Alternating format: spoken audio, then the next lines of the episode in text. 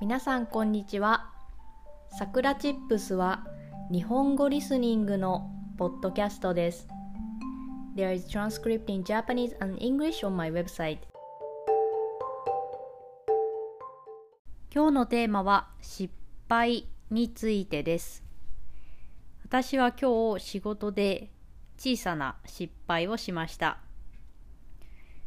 まあ大したことはないのですが自分の中ではよく確認していればこの失敗は起きなかっただろうなと思っています。そして反省しました。で失敗をした後に落ち込むだけでは何も変わりません。その失敗から何かを学んで同じような失敗をしないように次に生かすことができます。私も最初は少し落ち込みました。しかし今回の失敗で何を学んだだろう。そして同じ失敗をしないために何ができるだろうということを考えました。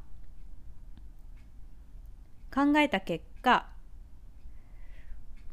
こう今回したミスを一覧にしてリストにしてそして、まあ、毎月の作業なのですがその時にそのリストを見返すことにしました。そうすると私がしやすい失敗を防ぐことができると思いました。早速今日リストを作りました。なので、まあ、来月からは失敗をせずに仕事ができると思います。まあもし別の種類の失敗をしたとしてもそれをしないようにまたリストに追加していずれはきちんとできるようにしたいですなので失敗をして落ち込むのではなく失敗をした後にそこをそこから何を学ぶことができたかそれを考えることが大切だと思いました。失敗は誰でもします。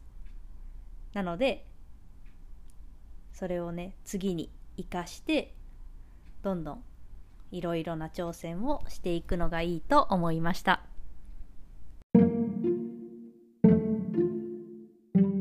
それでは今日はこの辺で終わりにしようと思います。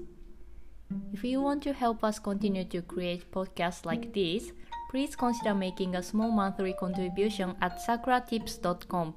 You can get Japanese chair twice a month. Check the description box. じゃあ、またね